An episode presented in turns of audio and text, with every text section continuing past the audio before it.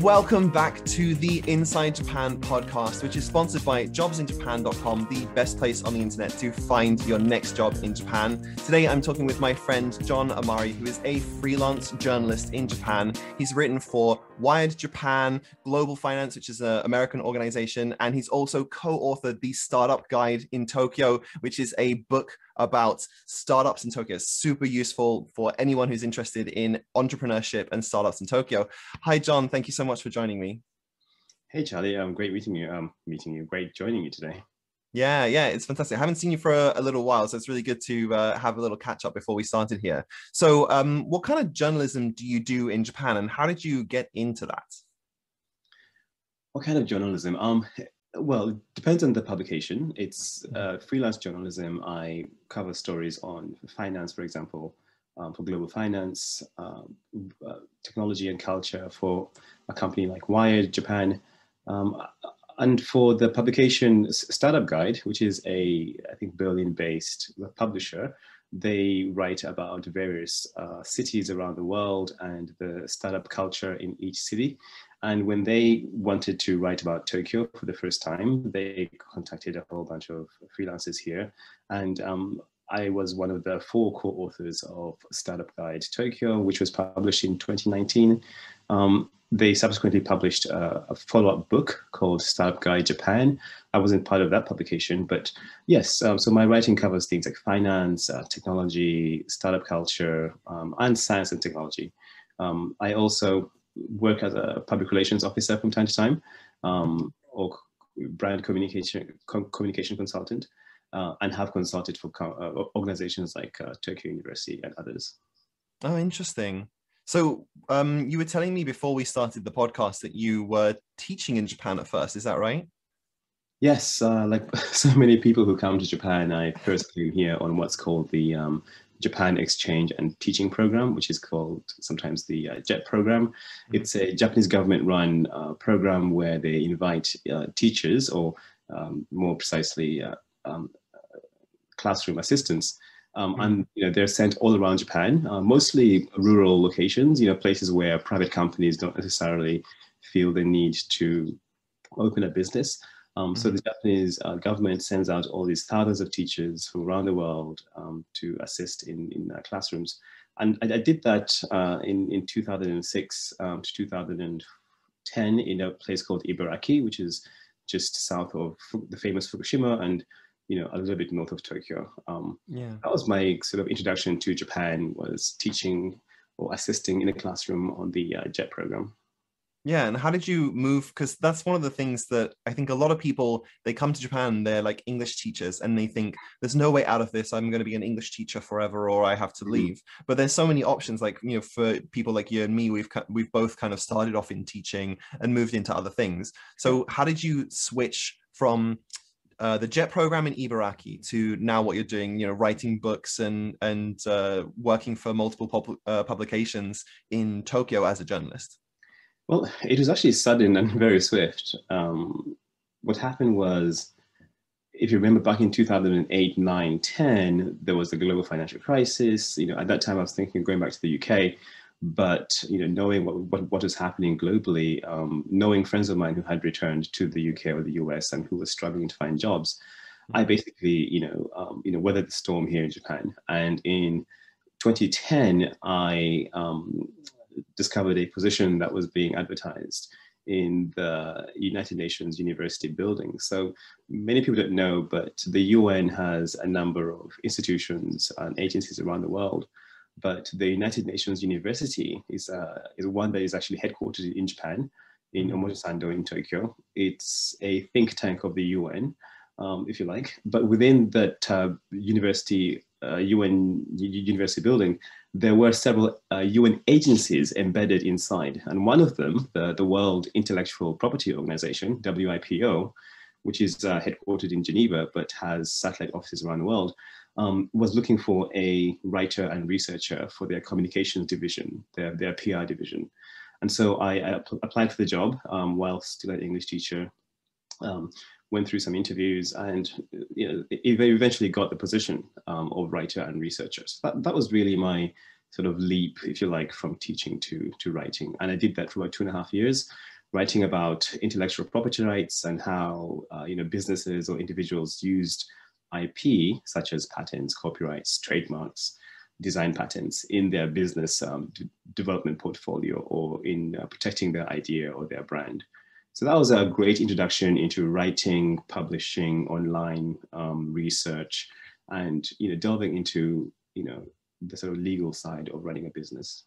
Yeah, that's super interesting because something like that you'd expect that maybe it would be really difficult to you know I, I can just imagine the interview. It's like oh so you're an english teacher. What qualifies you to to to talk about intellectual property and and do all this research and stuff?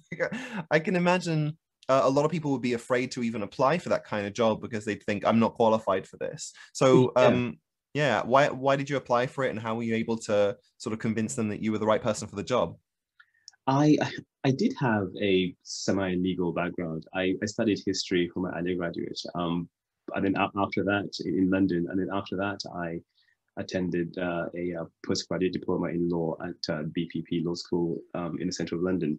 Um, I, I, didn't actually complete that course, um, but I ended up in the, the Crown Prosecution Service. oh, wow. Um, in, in, in part trying to further um, my legal studies. So it was a very, um, and, well, it was an awesome position to, to, to have ended up uh, doing. Um, so I think it was a combination of that sort of like, um, you know, basic legal background and experience in CPS um, that uh, helped with the interview process.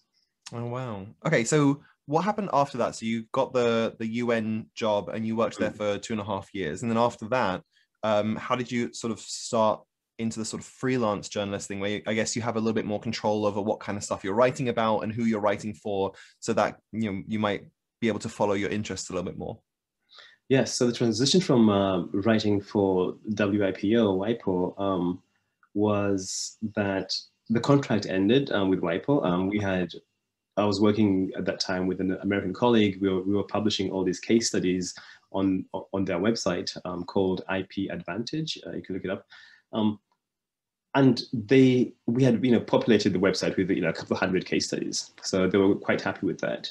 Um, and so uh, my services weren't required anymore. Um, so you know, my contract coming to an end, I just basically hit up every single person I'd met in Tokyo during those two years. Because the great thing about working at, at the WIPO office in Tokyo was that we also did lots of outreach events, um, public events, or you know, inviting uh, you know IP uh, uh, division heads from from companies you know, going to events at the United Nations uh, University itself. So I, I, developed quite a, a pile of uh, business cards in the corner of my apartment.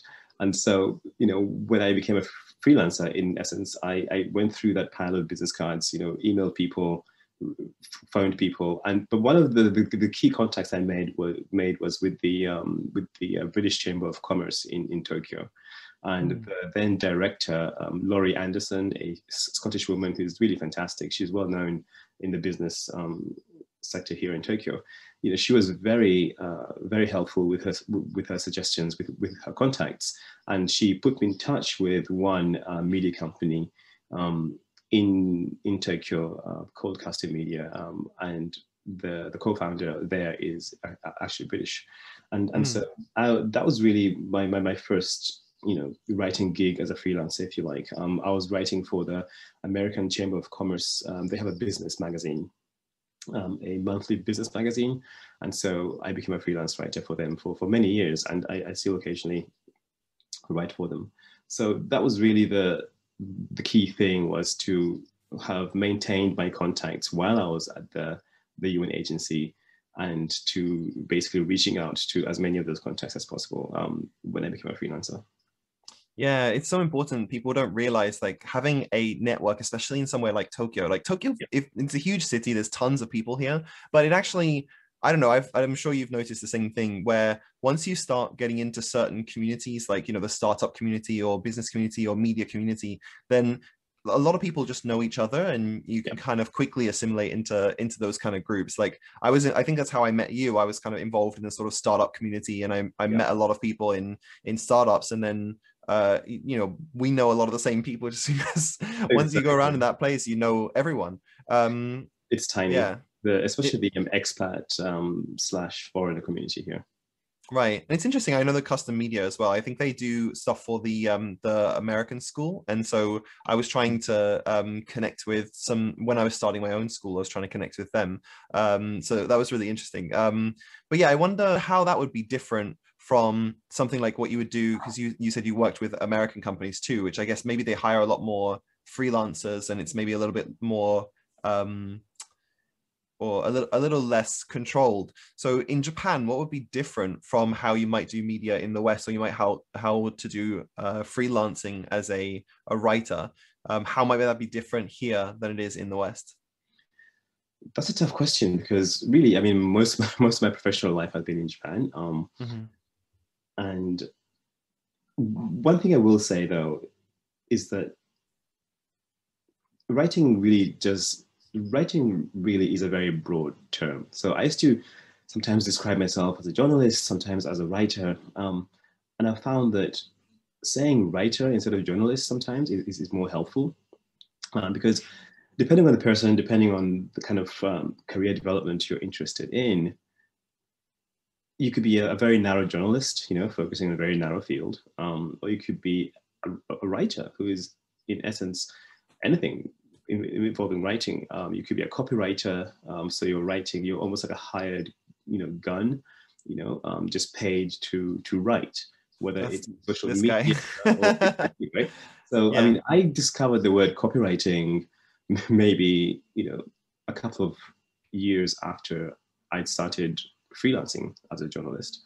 Um, mm. I was sitting down with some Japanese friends, and one of them described herself as a copywriter, and I was like, "What on earth is a copywriter?"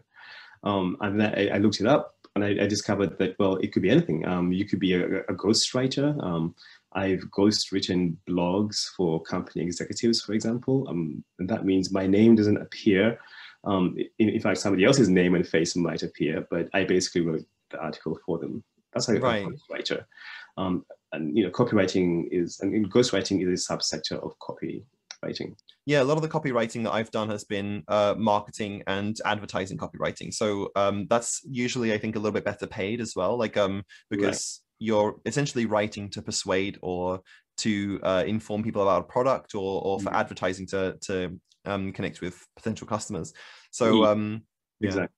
So it really does. It really depends on how you describe yourself. You know, whether you're going to be um, and you know, and, and whether you're going to be a, a, a, journalist, for example, um, which comes with a whole history, and there are all kinds of you know, rules and ethics of journalism that apply.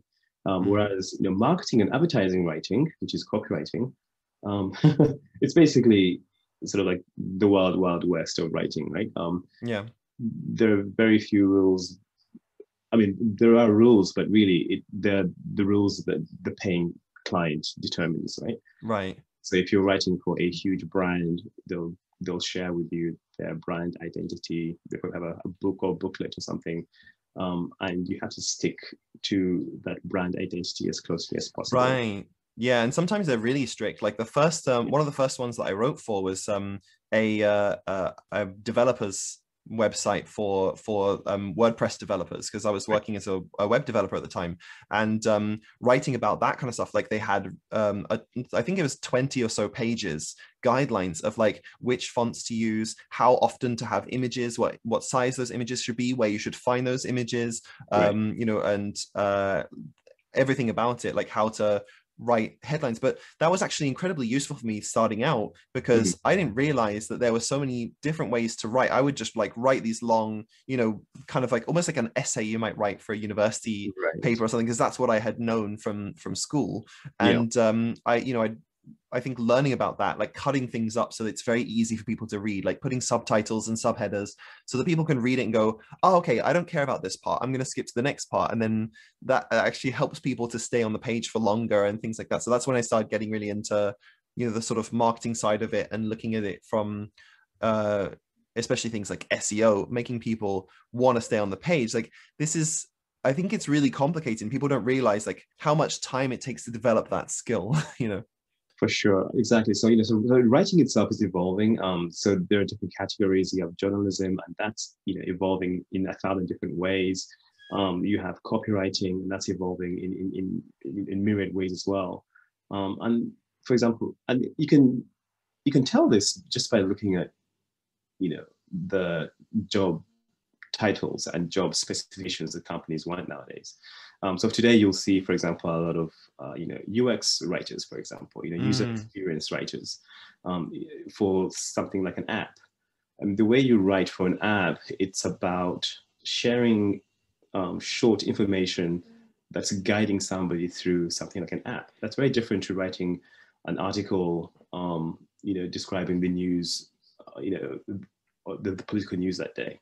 You know, yeah. these, all these things come under the general rubric of writing. And that's why I tend to describe myself as a writer rather than a journalist because I have done all those things. Hi everyone, I hope you're enjoying the conversation and I just want to take a quick moment to mention that this podcast is only possible because of the support of jobsinjapan.com. So next time you're looking for a job, check out jobsinjapan.com. There are tons of jobs on there, not only in English teaching, but also software engineering, hospitality, marketing and consulting, among many others. Most of the jobs on the board do not require any specific level of Japanese and you can get started in minutes. So next time you're looking for a job, check out jobsinjapan.com and let's get back to the conversation. And even if you're writing, say, for a magazine, it depends on what kind of magazine, right? Is it like The Economist, or is it the is it Wired, or is it um, The Guardian? I've, I've not written for The Guardian, um, but each one of them has a style guide. You know, they have editors who you know are steeped in a, in a particular kind of tradition, and so you need to be able to. I mean, let's say you know, out of the blue, you know, The Guardian asks me to write something on you know Japanese, you know, swordsmanship in some village somewhere. I should first of all work out which section of the Guardian it's going to go into. Is it culture? Is something else? Mm. And then I'm going to read a whole bunch of articles that are similar to those um, in the same publication, just to get a sense of their style, what they're looking for, punctuation. You know, British punctuation is very different to American public, uh, punctuation in many ways. You've got to look out for things like, you know, language use. You know, I mean, yeah. there are there are certain colloquialisms that make sense to somebody with a British background, but would make no sense to somebody with an American background. It's interesting that you mentioned things like The Economist or something, because I think um, a lot of these publications and something like The Economist, they actually do, um, they published a book about their um, writing style and guidelines. Like I think it was called like How to Write Properly or something like that.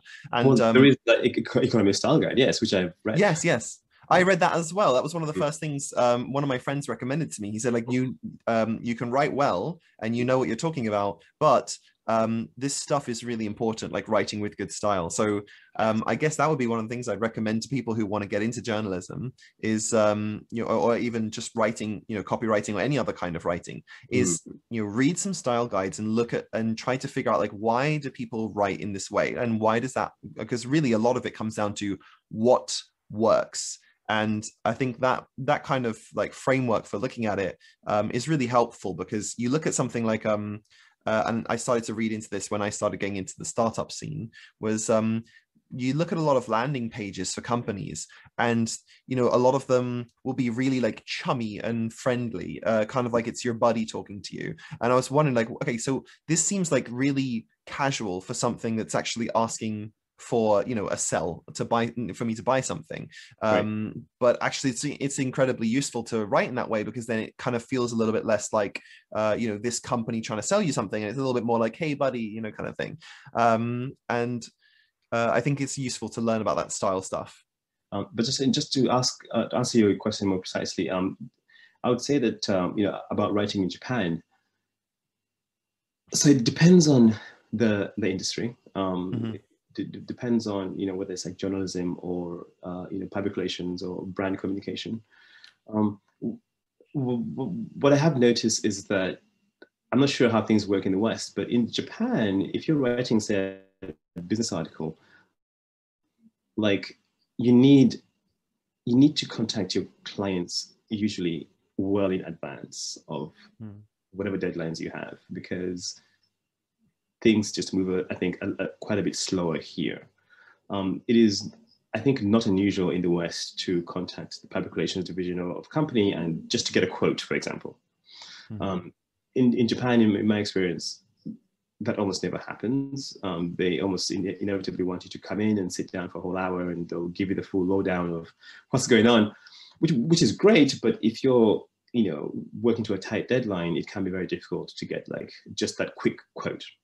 Mm-hmm. Uh, so you, so, so the, the lead up time is, is usually, you know, several days, if not weeks in Japan, I've noticed.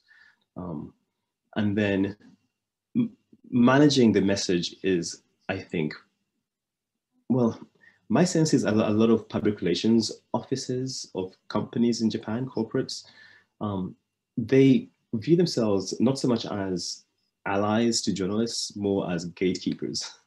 Oh, okay. um, so they're very want to say no, um, unless there's a very clear uh, PR win for them. Um, it can be an uphill battle. Um, mm. I think part of that is because they don't to get through. But I think persistence is really, you know, persistence that, that is not the sort of Western persistence where you're sort of like literally a press gang, you know, pushing up against the window pane of some company, but persistence in the sense that you're, well, in my case at least, I, I try to make my my persistence very polite, you know, giving them options when I when I write. You know, if this day doesn't work, how about this day, this day, and that day? You know, letting them know what my deadline is in advance. You know, being as almost killing them with kindness, yeah. because being really pushy here, I I I feel doesn't get you very far. Right, I totally agree, and I think a lot of that stuff, like I've noticed that too, with um uh even you know talking about companies, they I think they want to control all of the the communication about their company about their brand.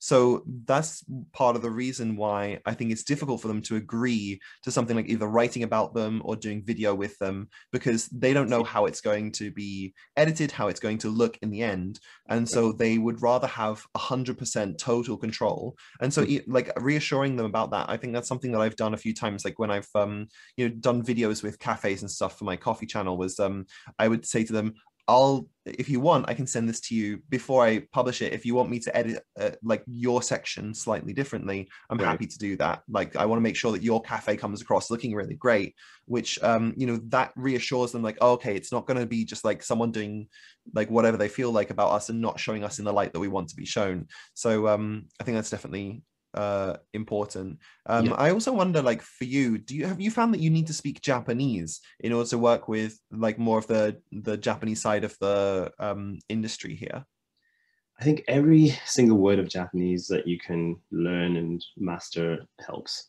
mm. um i've done in- interviews in japanese before but it was for non non-technical subjects let's say I'm, I'm doing a travel piece and i'm you know, been sent somewhere, um, I'll do as much research as possible around the the subject of the interview, the person, the area, the region, the the items to be discussed. Um, because my Japanese is not that great, um, mm-hmm. and so I, I, find that uh, you know doing a lot of research uh, before I actually get there helps. Um, mm-hmm. So I have done interviews in Japanese. I've written articles based on them.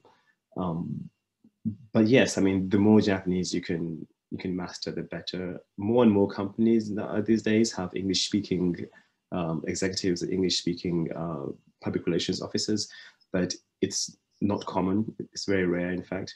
Um, I, I did an interview with the, the governor of Tokyo recently, and you know she answered in um, Japanese, but I, I asked the questions in in English.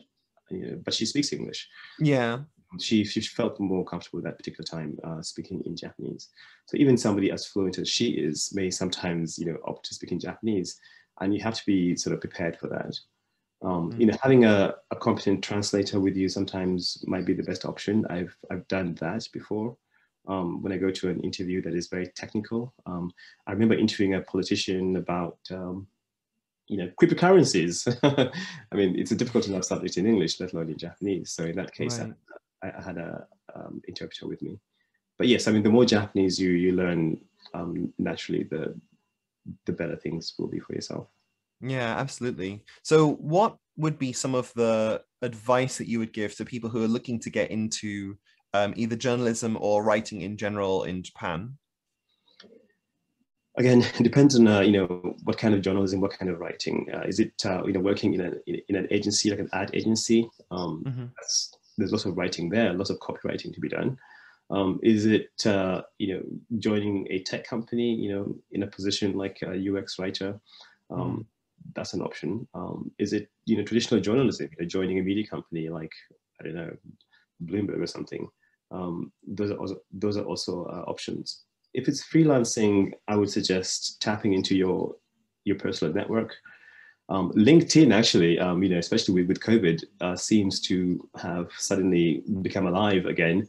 Um, mm. I never used to take LinkedIn seriously, but I, I noticed that I get a lot of hits whenever an article of mine is published and somebody shares it on LinkedIn. So LinkedIn is a good resource.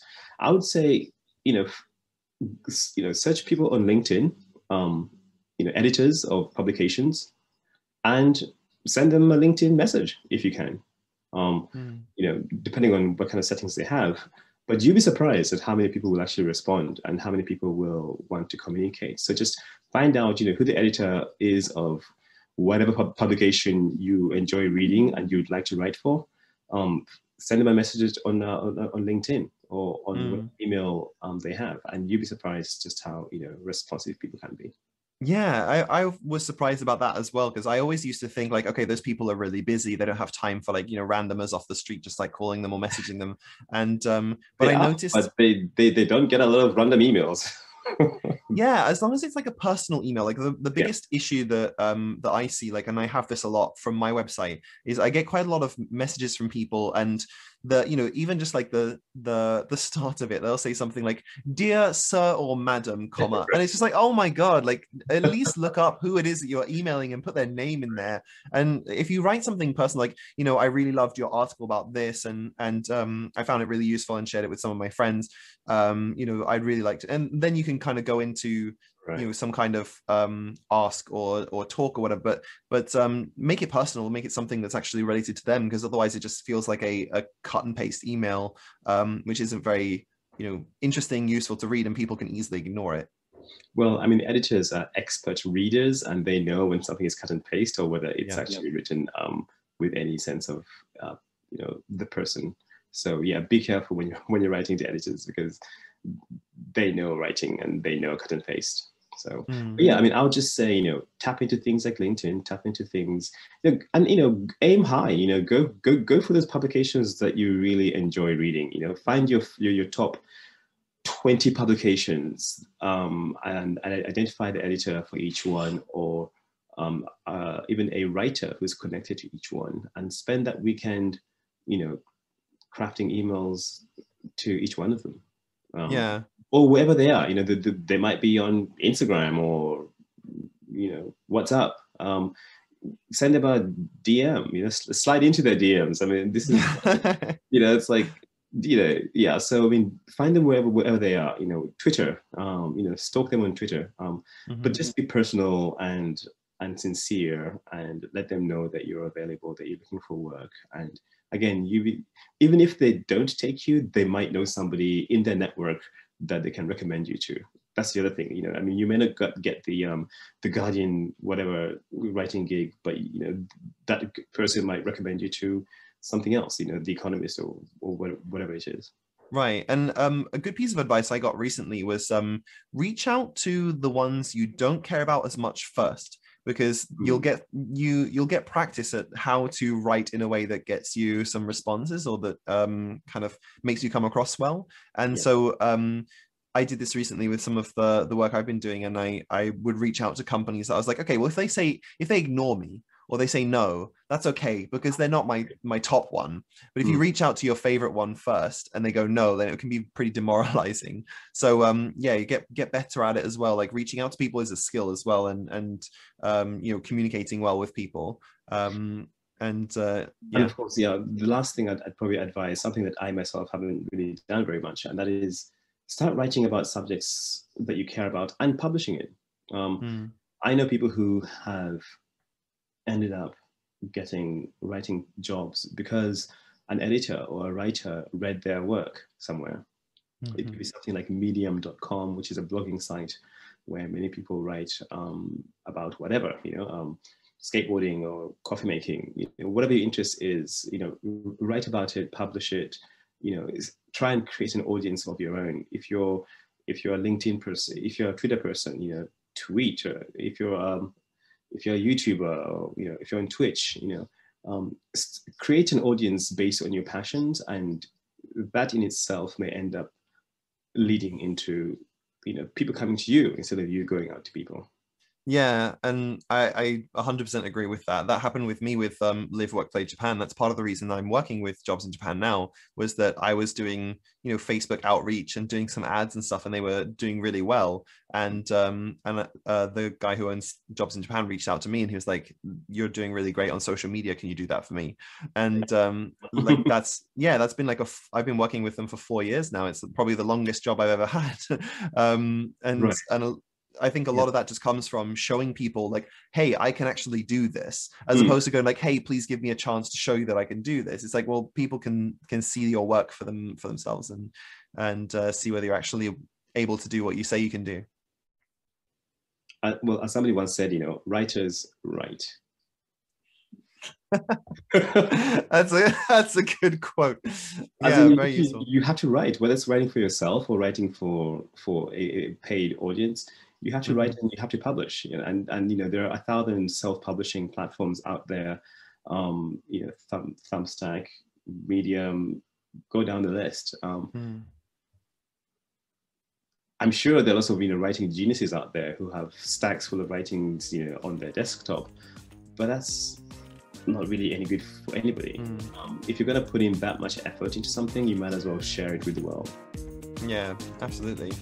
And uh, I think that's a good place to uh, to end it. Thank you so much for coming on the podcast, John. I appreciate it. Um, where no, can people you. find some of your writings if they wanted to check you out? Well, just just Google me, damn it. well, I mean, okay. I'm, I'm I'm working on a, on a, personal website. Going back to you know publishing stuff. Um, I'm working on a, on a, on a personal website, so you know, hopefully it will come up at some point yeah. this year. But um, yeah, for sure. I mean, you know, I'm on LinkedIn. I'm I'm on Medium, which I haven't really done much with. Um, but uh, yeah, if you Google John Amari, there are two of us in the world. One is an American lawyer, one is not.